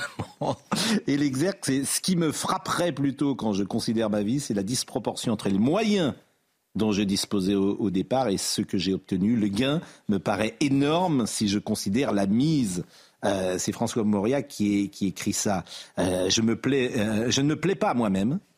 Je ne me déteste pas non plus et serais plutôt porté à me prendre en pitié quand la nuit je sens sous ma main battre ce cœur fatigué. J'ai été aimé et haï. Plus aimé que haï, plus haï qu'aimé. Qui le sait? C'est vous? Ah oui. Oui, oui, c'est Mauriac, mais ça correspondait tout à fait mm. à, moi et à mon destin, d'où je viens avec la petite mise juive d'Oran, Fauché, etc., mm. qui peu à peu arrive à Paris, euh, se bat, prend des coups, en rend quelquefois, et arrive à avoir euh, un, destin euh, exceptionnel avec des rencontres, avec des émotions, et en même temps on voit tout le, chemin qui est, qui est parcouru. Euh, et oui, il y avait peu de mise au départ. Et le gars, mais en même temps... sauf que vous avez une détermination folle, euh, une intelligence quand même qui est capable de, vous permettre. D'autres intelligences. Vous savez ce que me disait Henri Kissinger, puis il a écrit aussi. Je lui disais un chef d'État, c'est l'intelligence. L'intelligence, il n'y a pas Le caractère. et le courage, c'est tout. Et la chance Oui, mais alors vous, il faut aller à la rencontre de Vous avez plus de caractère ou plus de courage? Ben, Ça va ensemble. Hop les lâches n'ont jamais de caractère.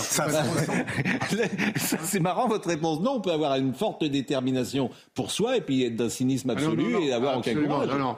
Mais euh, le cynisme, c'est dans, dans les rapports entre les, les, forces, entre les chefs d'État, etc. Mm. Le, le, sentimentaliste qui dégouline souvent, n'amène pas les grands, les grands résultats ou les, les grandes paix ou les grands compromis. Mais c'est aussi une histoire française qu'il raconte. Et il y a un parallèle avec Mitterrand, parce que d'où il vient et ce qu'il deviendra, c'est précisément une histoire française. Georges, je vais vous, euh, si vous, ça vous ennuie pas de nous laisser pendant la dernière partie de l'émission, parce qu'on va être avec Marie-Estelle Dupont, ce sera la seule chose euh, avec, nous parlerons également de Bernadette qui sort euh, aujourd'hui. Autrement, nous continuerons de parler bien sûr de Jean-Pierre Elkabach, mais je voulais vraiment que Marie-Estelle soit avec nous ce matin parce qu'il y a une loi pour protéger les mineurs du porno qui arrive à l'Assemblée. C'est un sujet essentiel et Marie-Estelle Dupont est particulièrement euh, pertinente sur ce sujet, donc je lui ai demandé de venir nous voir ce matin. Merci, nous revenons dans une seconde. Marie-Estelle Dupont est avec nous, je la remercie grandement. Le projet de loi de sécurisation de l'espace numérique arrive aujourd'hui sur la table des débats à l'Assemblée nationale. Parmi les mesures, le gouvernement souhaite interdire l'accès des mineurs aux sites pornographiques. C'est un sujet que vous connaissez extrêmement bien et vraiment, on prendra le temps pour vous écouter parce que c'est primordial dans la société d'aujourd'hui. Nous avons inventé le journal des bonnes nouvelles et ça c'est absolument une idée formidable. Et nous avons le présentateur qui est souriant chaque matin pour euh, qui j'allais dire c'est le présentateur qui va avec. Oui, c'est gentil Pascal, merci. Exactement. Merci pour ce compliment. Et Simon Guillain, le journal des bonnes nouvelles. Si vous êtes passionné par le secteur médical, eh bien j'ai une bonne nouvelle pour vous ce matin puisque l'industrie pharmaceutique recrute. 10 000 postes sont à pourvoir depuis le début de la semaine. De la production numérique en passant par la recherche, soyez bien attentifs hein, cette semaine puisque de nombreux événements auront lieu sur tout le territoire pour présenter la filière et ses métiers. une bonne nouvelle concernant le sport français, l'exploit du Racing Club de Lens hier soir face à Arsenal au Stade Bollard en Ligue des Champions. Une ambiance totalement incroyable. Hein. Hier soir, les 100 et or étaient menés un but à zéro, mais ils ont renversé le match et se sont imposés deux buts à un. Lens prend seul la tête de ce groupe B. Cela faisait 21 ans que les Lensois n'avaient pas joué la Ligue des Champions. Et enfin, regardez bien ces images. J'ai un autre exploit pour vous ce matin. À 104 ans, elle n'a peur de rien. Elle s'appelle Dorothy Hoffner, elle habite à Chicago. Elle pète la forme puisque Dorothy Hoffner a effectué un saut à 4 km en parachute au-dessus du sol à Ottawa dans l'Illinois. Une fois les pieds sur terre, eh bien, elle a été applaudie par des dizaines de personnes. C'était merveilleux, j'ai apprécié et je ne comprenais pas pourquoi ces gens étaient là. Elle était assez surprise de se faire applaudir alors qu'elle a 104 ans et qu'elle saute en parachute. Dorothy Hoffner fêtera ses 105 ans au mois de décembre et son prochain objectif, c'est un tour en montgolfière. Bah écoutez, euh, bravo euh, à elle. Euh, Jean-Pierre Elkabach, nous lui rendons hommage ce matin. Il était dans l'heure des pros il y a un an quasiment. Il nous parle de l'importance du livre. J'ai toujours aimé le livre. Le livre m'a sauvé depuis l'adolescence. La solitude, euh, les conditions modestes dans lesquelles je vivais, euh, les perspectives que ça donnait pour venir en France. Et puis, euh, j'ai grandi, j'ai continué à regarder les livres, à m'y intéresser. J'en ai volé quelquefois à l'époque, je n'avais pas d'argent aux presses universitaires. À chaque fois que je passe devant, je leur dis merci. et puis, j'ai quand même créé le prix France, France Inter, le prix le prix France Télévisions de littérature. Mm. Et j'ai fait Bibliothèque Médicis. C'était formidable. Pendant 17 ans, je l'ai mm. créé, je l'ai animé. Et j'ai un respect formidable pour les, auteurs, les scientifiques, l'art, etc. Euh, et là, euh, quand j'ai fait le geste, je me, me, disais, malgré les livres, quelle est l'immensité de mon inculture. Il y a tellement de choses à lire. Et plus vous lisez, plus vous vous rendez compte, c'est le vide. Et euh, c'est Sonia qui disait tout à l'heure, euh, il y a une part de féminité, euh, c'est vrai. Et on le voit, c'est très émouvant. parfois, la manière dont il s'exprime, une sensibilité. Oui, mais une fragilité, en effet, qui était assez perceptible, parce qu'il était toujours, il était inquiet. Il portait en lui une inquiétude, et il fallait le rassurer tout le temps. Voilà. Alors donc, cette inquiétude était sûrement plus profonde, mais après chaque interview, quand il allait faire de la gymnastique, il me rappelait pour me dire alors quoi de neuf? C'est parce qu'il disait Tu m'as entendu ce matin, comment c'était? Alors si je lui disais Mais tu sais, tu coupes trop la parole. Comment? Comment? Enfin, Il ne supportait pas. C'est-à-dire que j'avais l'obligation de dire que c'était toujours formidable. Oui, c'est ça. C'est-à-dire qu'il demande quelque chose, mais il faut toujours dire que c'est bien. la veille, il m'avait dit euh, Donne-moi des questions, donne-moi, tu le connais, donne-moi des questions. Et je lui donnais des questions et il n'en reprenait aucune. Alors j'ai dit Moi, je trouve que tu as pas repris mes questions. Ah, voilà, donc c'était. Euh, c'était, moi, c'est ça, Je ne sais pas si c'était la féminité, c'était la, cette, cette non-tranquillité profonde qu'il portait en lui, peut-être, qui remonte à l'enfance. Qui lui permettait de rester, effectivement, Catherine, sur le fil du rasoir pendant un entretien. C'est ce que je disais tout à l'heure, c'est-à-dire, on dit l'époque a, changé. Alors, je suis plus très sûre, évidemment, l'époque avec les réseaux sociaux, mais je pense qu'il avait une forme de générosité de, de l'instinct, de l'instant et du moment, c'est-à-dire qu'il était capable, ça se voyait dans, dans ses yeux, en fonction de l'interlocuteur, parce qu'il avait des responsables politiques, mais pas seulement. Il était capable d'avoir, on a vu tout à l'heure euh, Brigitte Bardot, mais il était capable d'avoir face à lui de très nombreux interlocuteurs et d'avoir parfois un regard voilé, une voix qui commençait un petit peu à casser par l'émotion et de la montrer. Donc être capable, je trouve, à l'antenne de montrer son émotion parce que vous êtes saisi par un moment. Il m'avait euh, raconté euh, un jour qu'il avait été, il avait une très très grande émotion. Je ne sais pas avec quel invité qui parlait de son père. Jean-Pierre a perdu son père très tôt durant euh, l'enfance, l'adolescence, dans l'enfance, je crois. Et ça a été évidemment. Ah, il avait 12 ans, je crois. Voilà, exactement. Il avait 12 ans. Une cassure euh, dont il parlait très peu, mais mm. c'était ce qu'il avait fondé. Et quand cet interlocuteur lui parlait de ça, eh bien, peu de gens ont vu, à ce mm. moment-là, nous étions à la radio, que sa voix commençait à casser, qu'il avait ce voile et ce, regard humide. Et être capable de montrer ça à l'antenne, c'est faire preuve d'une grande générosité. En fait, c'est ça qui manque aujourd'hui. Peut-être qu'on est asséché parce qu'on n'ose pas montrer toutes ces émotions et que ces émotions font partie non pas seulement du journalisme, mais du personnage. Alors, euh, parfois, on est admiré et haï pour ça, parce qu'on va rappeler aussi que Jean-Pierre, quand même, euh, a eu contre lui beaucoup de... Euh, et je le rappelle parce qu'il a tenu hein, face à ça des polémiques. Il y a eu des moments assez... À France Télévisions, notamment, où ça a été assez mais injuste. il a réussi à dépasser tout ça. Bon, c'est vrai que la place du père, c'est toujours intéressant de voir la place du père dans les réussites exceptionnelles. Et quand vous voyez la place du père chez Nicolas Sarkozy, chez Bernard Tapie, chez euh, Jean-Pierre Elkabbach, chez euh, Jean-Claude Darmon, des gens qui ont eu des destinations incroyables, vous souvent vous remarquez que le père est mm. assez peu présent. Mm. Donc je n'en tire euh, aucune conclusion. Johnny Hallyday, Michel Sardou, etc. Je ne pourrais en pas en, dire Patrick Bruel. Mm. Et je n'en tire aucune conclusion, c'est empirique psychologue que vous êtes, on aura peut-être une conclusion, mais je m'aperçois comme si le père empêchait parfois. Non, pas du tout. C'est pas ça. C'est qu'en fait, nous, on voit la minorité de gens qui vont tirer de cette fragilité, de mm. cette faille et de ce manque une sorte de euh, d'énergie pour euh, remplir en fait ce, ce manque de sécurité interne. Ils vont aller chercher à se sécuriser en allant chercher des réussites exceptionnelles, mais en fait, il y a tous ceux qu'on ne voit pas hmm. euh, et que ce, cette, ce, manque de père, en fait, a fragilisé parce que c'est quand même, y a, on a deux jambes, hein, un enfant a deux jambes, un père et une mère, et qui n'arrive pas à se dépasser et qui reste avec un vide narcissique. Euh, autre passage, euh, je disais qu'il a rencontré tout le monde et il y a des interviews euh, où affleure l'émotion. C'est le cas avec Robert Badinter.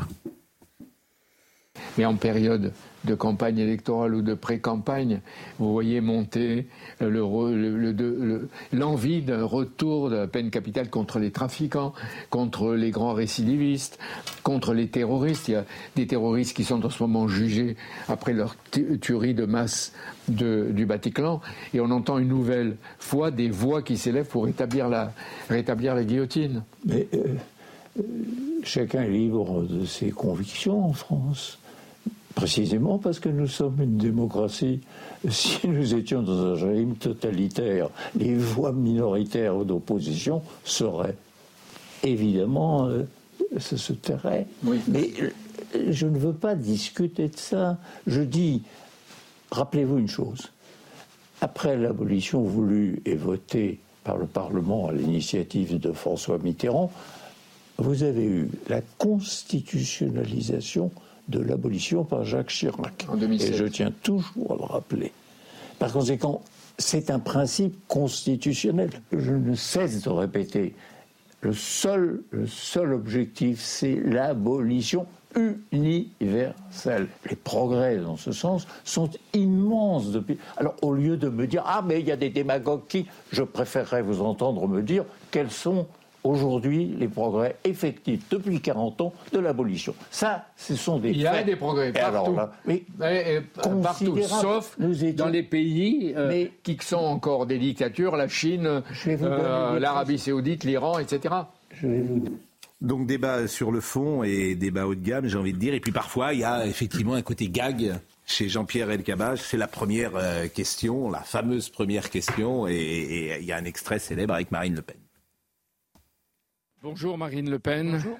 Vous n'avez pas honte Pardon Vous n'avez pas honte Honte de quoi Vous n'avez pas de regrets non mais vous, de, quoi me parlez-vous, Monsieur le Cavache Vous n'étiez pas. Je vous, reconnais bien, je vous reconnais bien là dans la provocation. Euh, mais, euh, le monde entier était à Paris hier. C'était au-delà de l'Union nationale, l'Union européenne, l'Union, l'Union planétaire.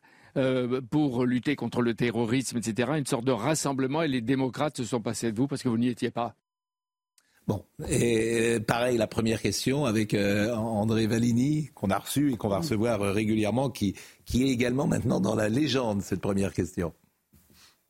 Quelle couleur vous préférez pour le mur? Pour le mur, quel mur? Comment quel mur? Le mur sur lequel votre réforme territoriale va se fracasser? D'abord, elle ne va pas se fracasser. Je pense qu'on peut réussir cette réforme, même si les résistances sont nombreuses. Les Français attendent cette réforme. Il y a trop longtemps qu'on en parle, il faut maintenant agir. Jean-Pierre Alcabache, vous l'avez déjà dit d'ailleurs, travaillait beaucoup. Et quand on arrivait au studio, il fallait arriver à 8h moins le quart pour une interview à 8h20. Il connaissait déjà très bien son sujet. Il avait des fiches Bristol, je me souviens, euh, avec son stabilo boss. Il avait surligné beaucoup de choses. Il avait des coupures de presse. Il connaissait très bien, très très bien son sujet. Hein.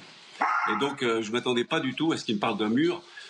J'ai tout imaginé en quelques dixièmes de seconde et je me suis demandé de quel mur il parlait. Euh, et puis c'est lui qui m'a dit ensuite euh, le mur sur lequel va se fracasser votre réforme territoriale. Donc là, j'ai compris et l'interview s'est engagée à ce moment-là.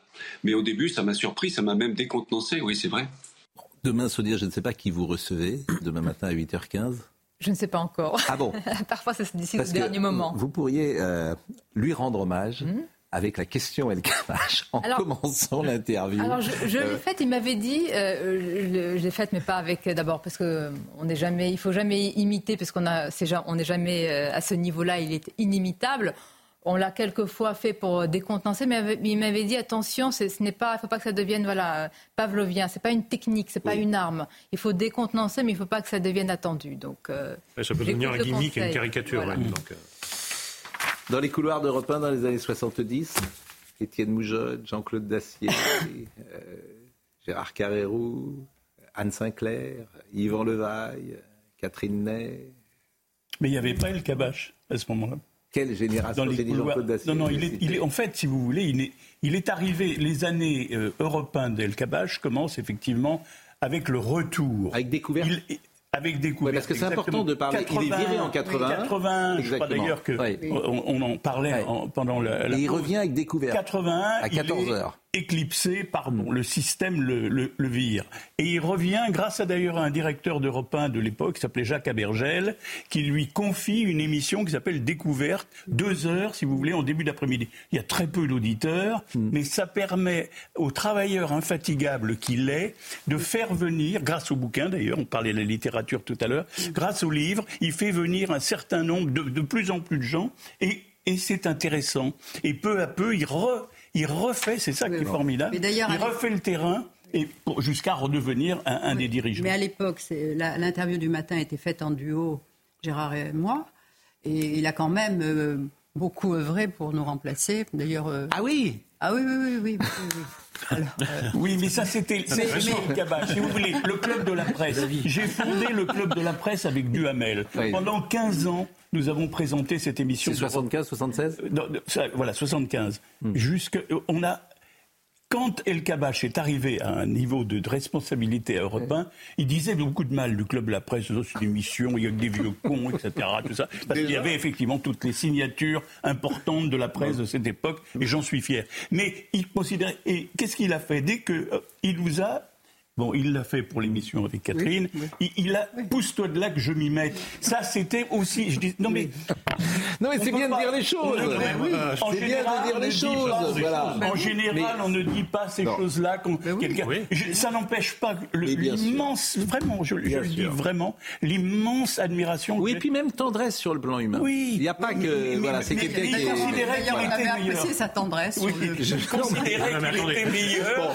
Est-ce que la tendresse était réciproque Est-ce que la tendresse était réciproque Mais bien sûr. Bien sûr, mais bon, les. C'était à quelle heure le. C'était le dimanche soir Après, c'est la première émission. Dimanche à 18h, c'était Le dimanche à 18h. C'est la première émission en France. On s'était inspiré de l'exemple américain et ça a fait Flores depuis. Pascal, puisqu'on est dans le moment tendresse, moi je suis très ému d'abord euh, à l'aune de, tout ce qui a été dit, mais aussi de me retrouver en plateau avec euh, Catherine et Gérard Carrero. C'est vrai que Jean-Pierre m'a mis le pied à l'étrier il y a une quinzaine d'années et m'ont accueilli. C'était ma première émission euh, de radio à Europe 1. Catherine Ney, Gérard Carrero, Michel Cotta, Charles Villeneuve et Jean-Pierre m'a beaucoup encouragé. Donc quand on a des, des, faits comme ça qui se penchent sur votre berceau, vous avez intérêt à, à foncer. Ah, c'est vrai qu'en plus, Europe euh, était et, le sera, j'imagine, une école exceptionnelle. C'est-à-dire tous les journalistes de France, euh, beaucoup en tout cas, parmi les meilleurs, euh, sont sortis d'Europe. C'est une école. Et même ceux qui sont aujourd'hui sur RTL, je pense à Yves Calvi, je pense à Parizeau, je pense à, beaucoup de gens qui sont aujourd'hui sur RTL, hum. ont grandi à Europe. Et chez nous, nous avons Noémie Schulz qui a grandi à Europe, qui a eu le prix Doga, ça s'appelle, hum. hein, la bourse Loga. Loga la bourse de Loga, qui euh, chaque année euh, permettait à un étudiant d'une école de journalisme qui avait réussi le meilleur reportage de l'année mmh. dans un jury présenté par les écoles ben, d'intégrer pendant un an Europe 1. Alors, euh, dernier passage, dernier passage, c'est avec le président Macron. je crois que c'est une des rares interviews qu'il a faites parce que depuis qu'il est président de la République, je pense qu'il n'y a pas eu d'interview El Kabash Macron. comment? Non, non, non, non, il ne voulait plus venir à, à Europe, le président, le candidat Macron. Oui, alors là, c'est une interview qu'on va voir euh, entre euh, Jean-Pierre Elkabach et sur. Euh, c'est avant qu'il soit élu. Mitterrand disait le pouvoir, c'est l'indifférence. Il faut être déjà, déjà l'indifférence, l'indifférence aux critiques, etc. L'indifférence. Il ne faut pas chercher à vivre dans le regard des autres. Ça rend à la fois sage et heureux. Et vous avez même imaginé que vous pourriez perdre? Mais d'abord, je ne partage pas. Au nom de cette indifférence. Je ne partage pas mon imaginaire. Et ensuite, l'indifférence n'empêche pas l'extrême détermination. Merci de ce moment avec vous. Et il y en aura d'autres sans doute sur CNews. Il y en aura d'autres. Il y en aura d'autres. Euh, à bientôt. Bon, à vous. bon retour. Merci, Merci à vous. Bon, il y en aura d'autres sur CNews, c'est ce que dit euh, Jean-Pierre. Sa fidélité. Peut-être nous écoute-t-on du côté de l'Élysée. Il y en aura d'autres sur CNews. C'est ce qu'a dit le président de la République. Le président de la République doit respecter sa vous pensez qu'on devrait faire œuvre de candidature ensemble je, je, pense également à notre ami Laurence Ferrari, bien évidemment, et nous euh, pourrions euh, bien évidemment proposer au président de la République euh, qu'il vienne. Bon, on parlera de Bernadette tout à l'heure. Chirac, c'est aussi le dossier politique puisque ça sort euh, ce matin. Mais j'ai demandé vraiment à Marie-Estelle Dupont de venir et euh, on avait calé l'émission hier avant euh, la mort de Jean-Pierre et j'ai vraiment voulu que vous soyez là quand même ce matin parce que c'est extrêmement important. C'est le projet de loi de sécurisation de l'espace numérique qui arrive aujourd'hui sur la table des débats à l'Assemblée nationale. Parmi les mesures, le gouvernement souhaite interdire l'accès des mineurs aux sites pornographiques. Je ne vois pas comment on peut le faire aujourd'hui. Je ne vois pas comment c'est possible. Je pense qu'aujourd'hui, euh, avec tous les réseaux, avec Internet, ça, eh ben, les gosses, ils ont accès à ça. Je ne vois pas où les parents piquent les portables, piquent euh, les... Mais en, fait, c'est même pas possible parce qu'ils vont aller à l'école. Je vois pas comment un gosse de 12 ans ou 13 ans aujourd'hui, euh, peut-être même avant, peut ne pas voir une image pornographique. Alors, l'âge moyen du contact avec la première image porno, c'est 9 ans la plupart du temps de manière accidentelle. Quand je dis de manière accidentelle, c'est euh, dans la cour du collège, un plus grand qui montre une image et qui dit viens voir, viens voir, euh, c'est des Pokémon, il attire un plus petit et en fait il lui montre une image porno. Euh, sur le portable des parents qui parfois regardent du porno sans mettre de contrôle parental. et là, c'est tout de suite quelque chose de traumatique. 80% quand même des 8-16 ans ont déjà vu, entre 80 et 90% des 8-16 ans ont déjà regardé un film porno. Et 80% des 13-15 ans garçons en regardent régulièrement. Le porno, c'est pas peut-être que les gens ne savent pas exactement ce que c'est que le porno parce qu'ils font référence à du porno d'il y a longtemps. Aujourd'hui, le porno est quasiment systématiquement associés à des activités délictueuses de barbarie, de sadisme, de strangulation, d'étouffement, etc. Donc, sur le plan euh, légal, il y a des choses à faire, puisque finalement, c'est la propagande du viol. Donc, il est tout à fait possible, avec un travail main dans la main de l'État qui joue sa partie, des parents qui jouent leur partie, parce qu'on a un rôle à, jouer sur lequel je reviendrai, euh, de demander euh, une vérification très stricte de l'identité de celui qui se connecte. Moi, je pense qu'il faut même faire payer l'accès aux sites porno. Alors, les sites porno vont dire ah bah non parce que nous on est subventionné par la pub donc on aura moins de, on fera payer moins cher les annonceurs etc. Bah c'est pas grave et euh, je pense qu'il y a moyen de faire pression. Euh, et puis évidemment les parents de leur côté ils doivent établir un couvre-feu numérique et euh, former l'enfant à l'éducation sexuelle et affective tout au long de sa croissance pour lui expliquer que le porno c'est l'antisexualité. Mais comment on mesure les conséquences pour un enfant d'avoir vu des films porno sur sa vie intime et personnelle Alors, de manière très simple, par des expériences neurobiologiques, vous faites visionner des images porno à des mineurs avec des capteurs sur le cerveau et vous verrez que les réactions neurobiologiques sont les mêmes que dans un trauma. Pourquoi? Parce qu'on a des neurones miroirs. Alors, les neurones miroirs, c'est très très bien. Parce que ça veut dire que quand vous aimez le tennis et que vous regardez Roger Federer jouer au tennis, vos neurones miroirs vont faire progresser les schémas moteurs. Mais quand vous regardez une scène de crime, une scène de viol, une scène de torture, vous avez des traces mnésiques elles font une empreinte mnésique. Donc chez un mineur qui ne peut pas prendre de distance parce qu'il n'a pas la maturité pour cela, ça va s'engrammer et ça explique qu'ensuite quand on fait des enquêtes, il y a 46% des jeunes qui nous disent qu'ils ont des pratiques violentes 97% du temps, c'est des garçons vers les filles, évidemment, puisque dans le porno, on retourne à quelque chose de très archaïque, euh, où en fait, il y a c'est pas la dimension du plaisir qui compte, c'est la dimension de la domination et de la destructivité. Euh, et donc, on reproduit sur leur petit ami cela. Mais en fait, il faut vraiment comprendre que le porno, c'est l'antisexualité, parce que la sexualité, c'est du lien. La sexualité, c'est un rapport de plaisir avec toute une gamme d'émotions, de narrations, de récits, d'imaginaire érotique, euh, de, plaisir, de rire euh, entre deux individus consentants. Et donc, ça augmente la confiance en soi. Le porno, c'est l'anti-lien, c'est l'anti-émotion, c'est la fragmentation du corps, c'est la perte de confiance en soi pour les garçons. Aujourd'hui, en consultation, on a quelque chose que moi, je n'avais pas quand j'ai commencé ma pratique il y a 15 ans. C'est-à-dire qu'on a des jeunes de 25-30 ans qui me disent euh, j'ai des grosses angoisses d'érection, j'ai peur euh, de pas bander suffisamment, etc., etc., parce que j'ai regardé du porno. Donc j'imagine que moi, euh, pour être viril, je dois être comme un hardeur. Voilà. Et il n'arrive même plus à se dire qu'ils peuvent communiquer avec leur petite amie sur la notion de plaisir. Et les filles se sentent obligées d'accepter des pratiques parce qu'il y a une réputation sexuelle dans la cour du lycée. À notre âge, pour être cool, on fumait une cigarette, enfin à nos, à nos, à nos générations. Et puis dans le lycée, euh, toutes les... il y avait beaucoup maintenant, de gens il y a une notion de réputation sexuelle euh, où, euh, en fait, si les filles ne se soumettent pas très très jeunes à certaines pratiques, elles ont peur d'être harcelées. Hmm. Euh, et, qu'il y ait un espèce d'effet de délation de celle qui ne veut pas. Vous pensez que les mesures que vous avez proposées, c'est-à-dire faire payer les sites, euh, le contrôle des parents, le euh, contrôle de l'identité, ça, vous pensez que ça peut être efficace? Non, mais c'est toujours pareil. Dans une société, tout le monde joue son rôle. Déjà, si l'État pense que c'est en donnant trois heures de cours d'éducation sexuelle à l'école où en fait on pré-traumatise les enfants, parce que moi je peux vous montrer des images de cours de biologie euh, où en fait c'est des images porno très moches qu'on montre aux enfants sous prétexte de leur montrer l'éducation sexuelle. C'est pas comme ça qu'on fait l'éducation sexuelle. Euh, ça fonctionnera pas. Si, l'État s'occupe de poser des règles, de mettre une limite au lobby, euh, de, de, de, se faire aider d'avocats pénalistes, etc., d'une manière très claire, il jouera sa partie. Les parents ne doivent jamais se déresponsabiliser sur l'école ou sur l'État, se déresponsabiliser, pardon. Et donc l'éducation affective et sexuelle de l'enfant, elle se fait dès le bain. À deux ans, on explique à un enfant que personne n'a le droit de toucher son corps sans son accord, euh, y compris maman, y compris papa. Euh, on l'accompagne chez le docteur quand il est petit, on ne le laisse pas seul avec un médecin, on lui fait comprendre que son corps ne peut être touché que dans certaines conditions, etc., euh, etc. Et surtout, on lui explique en fait que la sexualité, c'est d'abord du lien affectif. Parce que la virtualisation de la sexualité, en fait, elle, elle coupe l'enfant de son corps. C'est-à-dire face à l'écran qui lui envoie cette image porno, l'enfant ne pouvant pas la métaboliser parce que son image du corps est immature, il va être sidéré. Sidéré, ça veut dire qu'il va être coupé de ses affects et c'est le corps la boussole de la pensée. C'est-à-dire c'est quand vous avez des émotions positives ou négatives que vous savez si une situation est bonne ou mauvaise pour vous. Il se coupe de ses affects, mais par contre il sait très bien qu'il vaut mieux s'identifier au bourreau qu'à la victime dans le film. Et le bourreau en général c'est l'homme. Voilà.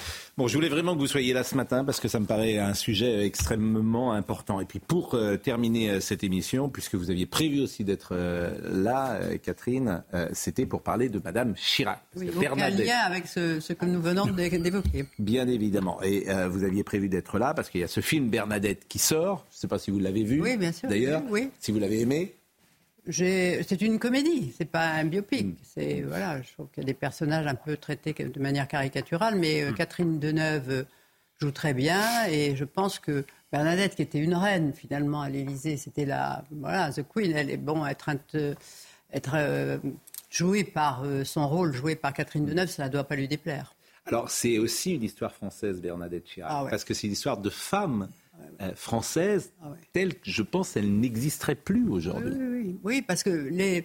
D'abord, il faut dire euh, Bernadette Chirac, il faut dire les Chirac. Hein. Ils se rencontrent à 10... et quand ils se rencontrent, ils ont 18 ans à Sciences Po. Et elle, qui est une jeune fille, mais très timide, avec un grand front, pas la plus jolie, pas la plus. Et Chirac, lui, au contraire, c'est le plus beau mec le plus beau mec à Sciences Po, quoi. Il est dans les couloirs, toutes les filles le badent, et voilà, tout le monde, enfin, c'est Gary Cooper, je ne sais pas, bon. Et elle, elle, disait Cary Grant. Cary Grant, oui, c'est vrai. elle disait mon, mon, mari, c'est Cary Grant. il y avait un essaim autour et il était surnommé, paraît-il, l'hélicoptère. Et pendant que vous parlez, je pense qu'on va voir d'ailleurs des images de. Oui. Et donc, elle, elle, première euh, séance de son ensemble à Sciences Po, première conférence, un professeur demande qui veut faire des fiches sur des lectures. Et tout de suite, elle a levé le doigt parce qu'on lui avait dit il faut montrer que tu n'es pas timide. Et donc, elle prend, elle prend la charge. Et Jacques Chirac, tout de suite, l'a remarqué parce qu'il voulait euh, briller devant ses professeurs et il avait décidé de faire un groupe de travail chez lui, comme faisaient beaucoup d'élèves d'ailleurs. Et il, avait, il a demandé à Bernadette de venir euh, faire des fiches de lecture parce qu'une fois qu'elle serait bien faite, il pourrait en parler, parler du livre devant le professeur sans avoir lu le livre, mais en étant, comme disait Bernadette, très, très, très, très, très, très brillant. Donc, euh, d'emblée, il l'a choisi comme, collaborateur. Comme collaborateur. D'ailleurs, euh, Chirac, en politique, qui tutoie tout le monde, n'a jamais tutoyé Juppé et tout le monde qui étaient des collaborateurs. Il n'a jamais, vous voyez, il n'a jamais tutoyé euh, Bernadette. Bon, à partir de là, ben, vous savez, euh, je pense que ce sont les maires qui ont fait les fiançailles. Bon, il, a, il appelait beaucoup Bernadette chez elle, il occupait le téléphone. Elle, elle est évidemment très vite folle amoureuse de lui parce que c'était quand même elle qui est allée peut-être attirer à elle le, mec le plus beau. C'est déjà une conquête de sa part. beauté dans les années ah oui, 60. Bon, super, bon. Et lui, il part en, vacances euh, aux États-Unis et tombe amoureux d'une fille. Il envoie des photos à ses parents. Elle conduit une Cadillac blanche et la mère, qui croit qu'elle va perdre son fils chéri, appelle Mademoiselle Chaudron de Courcelles, disait aidez-moi, aidez-moi, euh, aidez-moi. Je ne veux pas que mon fils épouse une femme qui conduit une voiture. Euh, une voiture décapotable. Et donc, ce sont les mères qui ont arrangé euh, les fiançailles. Et Madame Chirac disait à Madame, euh, à Madame Chaudron de Grossalmé, mon fils aurait pu épouser euh, n'importe qui, d'ailleurs, de dire on épouse la petite Chaudron parce qu'il faut le calmer qu'il reste là, quoi, c'est ça. Et donc il se fiance à 21 ans mm. et il se marie à 23 quand il termine Sciences Po. Vous vous rendez compte donc? Vous rendez compte? C'est quelqu'un, elle, sa vie, ça a été Chirac. Alors justement, la vie de couple, c'est toujours mm. délicat d'aborder ce sujet. Pourquoi? Parce que Mme Chirac euh, est toujours de ce monde, parce que Claude Chirac, elle a peut-être pas envie, et je la comprends, euh, qu'on parle euh, de cette vie de couple. C'est son père, c'est sa mère. Mais c'est vrai que pour Mme Chirac, c'est difficile dans les années 60 ou 70 d'être précisément Madame Chirac parce que beaucoup de femmes regardent son mari. Oui, c'est venu un peu plus tard. C'est oui, au milieu des années 70 quand hmm. Chirac a commencé. Après, après 74, ça s'est hmm. vraiment installé. À, cette époque-là, le début des années 70, on parlait assez peu de Madame vous, vous la rencontriez, Madame Chirac, j'imagine. Est-ce que c'était une femme meurtrie euh, ah ben, de ce point de vue-là Oui, mais quand je la rencontrais, c'était à la fin des années 80, début 90, où elle était déjà un personnage euh, hmm. quand même formidable. Vous voyez, entre-temps, elle était devenue conseillère générale de Corrèze, elle s'occupait déjà des pièces jaunes, et donc elle avait installé un personnage. Donc elle pouvait faire de l'humour sur sa situation, parce qu'elle disait toujours Jacques me trompe. Elle me racontait toujours Jacques. Ben oui, ben, j'avais dit un jour Bernadette prenait un amant, quoi. Franchement, elle était très malheureuse. Et qu'est-ce que vous avez répondu ben, Elle riait, elle disait Ah, M. Pompidou, toujours Non, elle avait. Non, puis j'ai écrit, alors je peux le dire. Non, elle dit Ah, je trouve que M. Bouygues est très bien. Monsieur Bouygues. Monsieur Bouygues. Monsieur Bouygues Ah bon mais, Francis. Francis. Ah oui, Francis, non, oui. Pas Martin. donc voilà. Donc, enfin, donc, elle se plaignait. Elle m'avait dit un jour chez le coiffeur Je les connais toutes. Et ce qui me fait plaisir aujourd'hui, c'est qu'elles sont aussi laides que moi. Donc, elle en a quand même bavé. Elle en a bavé, mais par moments, non, mais elle a souffert et elle a surmonté elle a surmonté et elle s'est imposée comme une conseillère qui disait des choses dans la salle de bain à Jacques Chirac, qui pouvait lui dire vous êtes la mouche du coche, mais elle lui avait annoncé, elle lui avait annoncé des choses que lui-même ne percevait plus comme une fois qu'il était à l'Élysée, parce qu'elle, elle disait moi je suis sur le terrain en Corrèze, je peux vous dire que le Front National va faire un grand score, je peux vous dire que euh, si vous faites la dissolution, vous allez perdre. Elle disait des choses, elle avait un grand grand sens politique. Alors il ne l'écoutait pas, mais il l'a bluffé. Et moi je crois que Bernadette elle qui a été écartée par sa fille en 95 parce qu'elle disait maman a beaucoup forci, elle trouvait qu'elle faisait pas moderne alors que le, Figaro magazine avait titré un truc la jeunesse revient à l'Élysée parce que c'est vrai que Jacques Chirac par rapport à la fin de Mitterrand évidemment c'était le grand le président ingambe et, et, et beau garçon.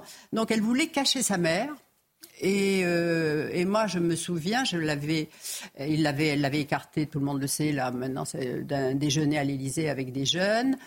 Et euh, c'était en, juillet, et je, lui avais dit, écoutez, je prépare pour le mois d'août euh, une interview de femmes, enfin voilà, un peu au-dessus du lot. Est-ce que vous accepteriez? Elle me dit, mais oui, ça m'intéresse. Et alors, elle m'avait donné rendez-vous à l'Élysée.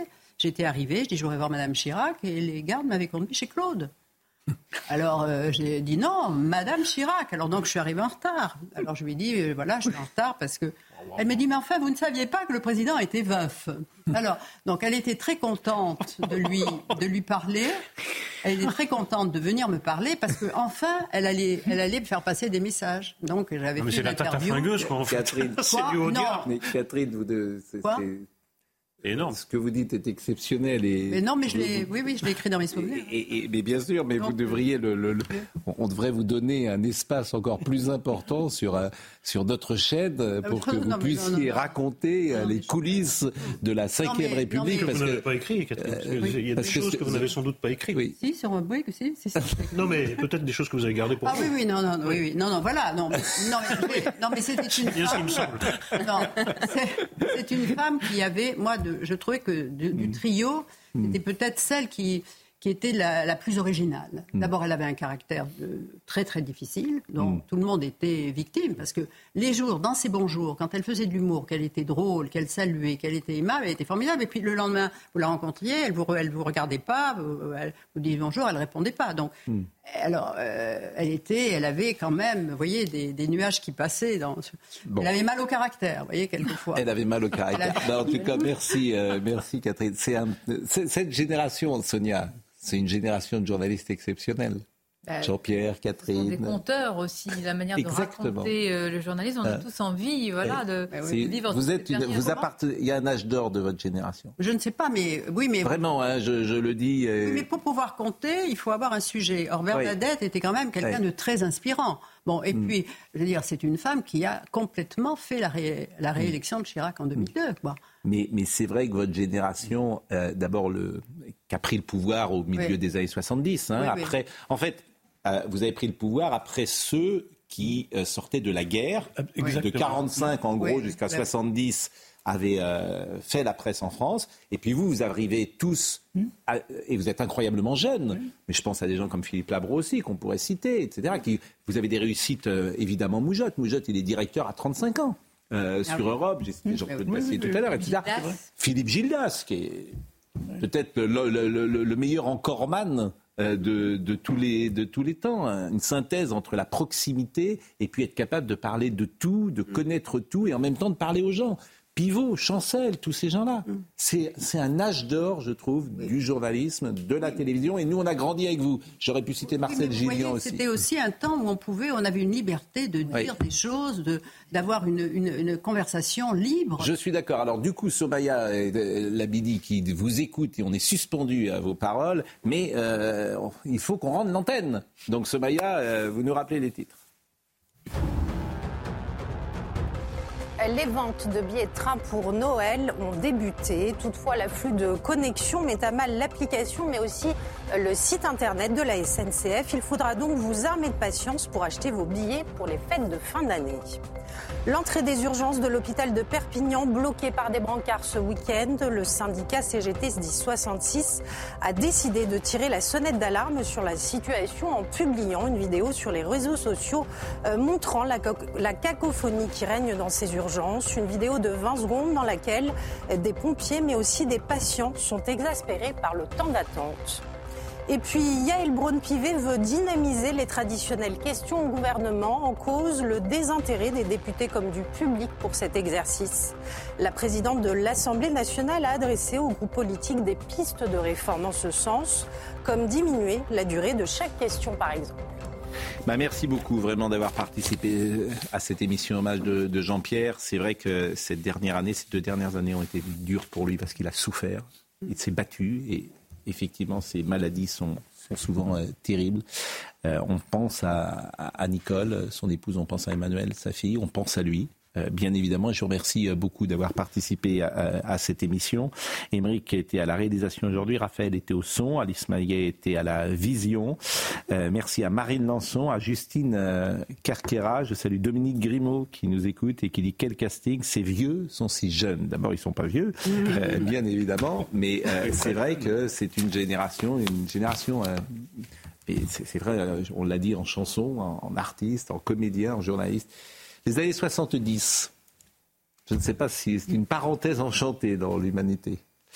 Euh, Jean-Marc euh, Morandini euh, dans une seconde et nous on sera là ce soir.